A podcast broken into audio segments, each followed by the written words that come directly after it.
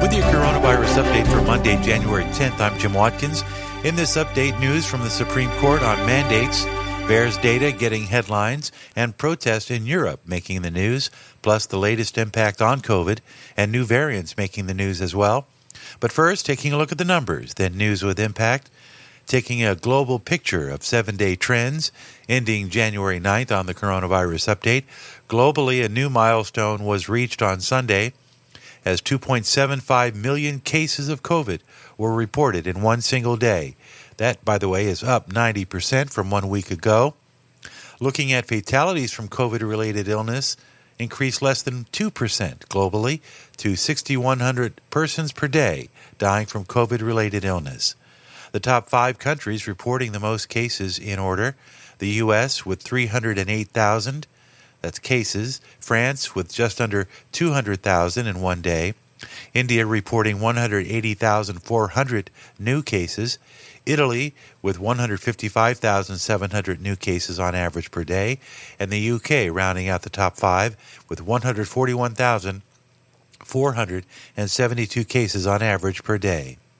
Leading countries dealing with the most COVID related deaths, Russia stands on top with just about 800 per day on average. The United States reporting about 308 cases on average per seven day period.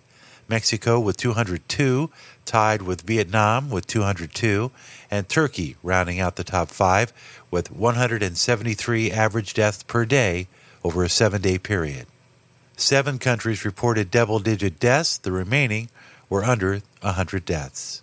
In the U.S., where over 95% of the cases are now showing to be from Omicron and not Delta, cases continue to rise while deaths are up slightly. Cases rose 43% to 636 new cases.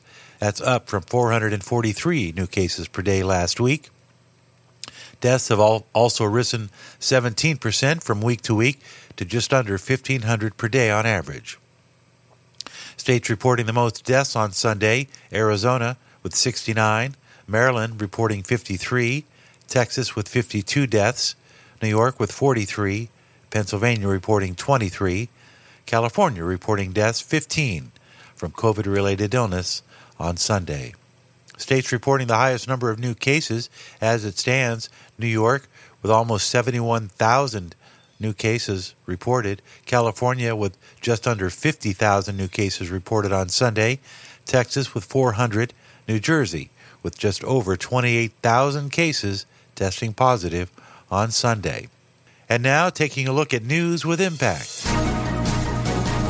Quote, employees who are unvaccinated are in grave danger from SARS COVID uh, virus, but employees who are fully vaccinated are not. That is audio from Friday's Supreme Court, where oral arguments were presented both for and against the Biden vaccine mandates currently set in, to go into effect on January 10th for businesses who have more than 100 employees, while the nine justices consider whether mandates are overreach or necessary. One element making news was Chief Justice Sotomayor putting out false information on Friday about the number of children currently being affected by COVID. Here's what she said um, We have hospitals that are almost at full capacity with people severely ill on ventilators. We have over 100,000 children, which we've never had before, in, in serious condition, and uh, many on ventilators. Meanwhile, CDC Director Rochelle Walensky clarified the actual number is significantly lower when she was pressed by Bret Baier of Fox News. The most important thing we can do for those children to keep them out of the hospital is to vaccinate them and to vaccinate their family members around them. Understood. But the number is not 100,000, it's roughly 3,500 in hospitals now. It, yes. Meanwhile, the CDC has released its latest batch of adverse effects, which is starting to get more headlines due to recent interviews by people such as Dr. Robert Malone, who appeared on the Joe Rogan podcast and had an estimated 50 million downloads along with Dr. Peter McCullough, who has appeared on several news outlets last week warning people about the dangers of the vaccination of children. CDC shows that there have been 9,778 deaths reported as of December 31st from the vaccine. 24% of those deaths were reported within 48 hours of getting a vaccination. Meanwhile, CDC also reports as of today 507 million vaccines have been administered in the United States, with 296 million coming from Pfizer, 194 million doses from Moderna, and 18 million doses from Johnson & Johnson. Of those, 1.2 million adverse effects have been reported, which represents 0.24% of an adverse reaction rate. The chance of dying from COVID is estimated to be between 0.6 and 1.6%. In other news, protests over the weekend from people objecting to various mandates for the unvaxxed, including keeping the unvaxxed from accessing public areas and businesses, brought out hundreds of thousands of people protesting across Europe. Over 100,000 people protested in France on Sunday. Several thousand also reported protesting in cities across Belgium, Italy, and Germany as well. One protest in Hamburg, Germany, in particular, reported to have broken attendance expectations the rally occurring shortly after the city banned untested and unboosted patrons from restaurants earlier in the week. According to a report by Der Spiegel, 13,700 are estimated to have attended demonstrations in Hamburg, despite it being estimated that only about 11,000 would show up. Law enforcement reporting quelling riots in Austria due to strict vaccine mandates being enacted requiring all adults to receive a vaccination or risk increasing monthly fines.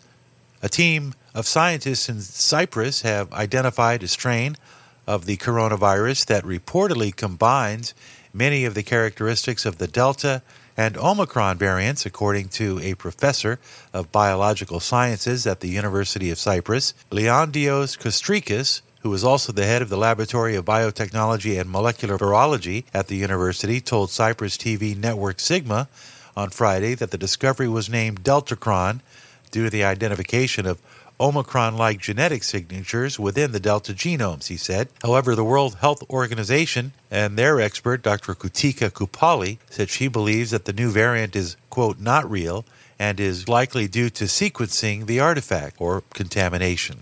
Outspoken political figure Congresswoman Alexandria Ocasio Cortez from New York has tested positive for COVID 19, according to her office, issuing a statement on Sunday. She is experiencing symptoms and recovering at home, according to a brief statement made by her team. She was encouraging everyone to get a booster and follow the guidance from the CDC, adding that the Congresswoman received a COVID 19 vaccine booster in the fall. And finally, there's this from the Epoch Times. A British doctor has forecast COVID 19 evolving to become less severe and endemic, and said the highly transmissible but milder Omicron variant is the beginning of the process. Dr. Mike Tildesley, a member of the Scientific Pandemic Influenza Group and University of Warwick professor, told the Times on Saturday, quote, "The time for normalcy has not been reached. We're not quite there yet, but possibly Omicron is the first ray of light. And that's a look at the latest news with impact and the latest numbers here on the Coronavirus Update. Don't forget, all of this information is available to you online at our website, candidlyspeaking.net. With your Coronavirus Update for January 10th, 2022, I'm Jim Watkins.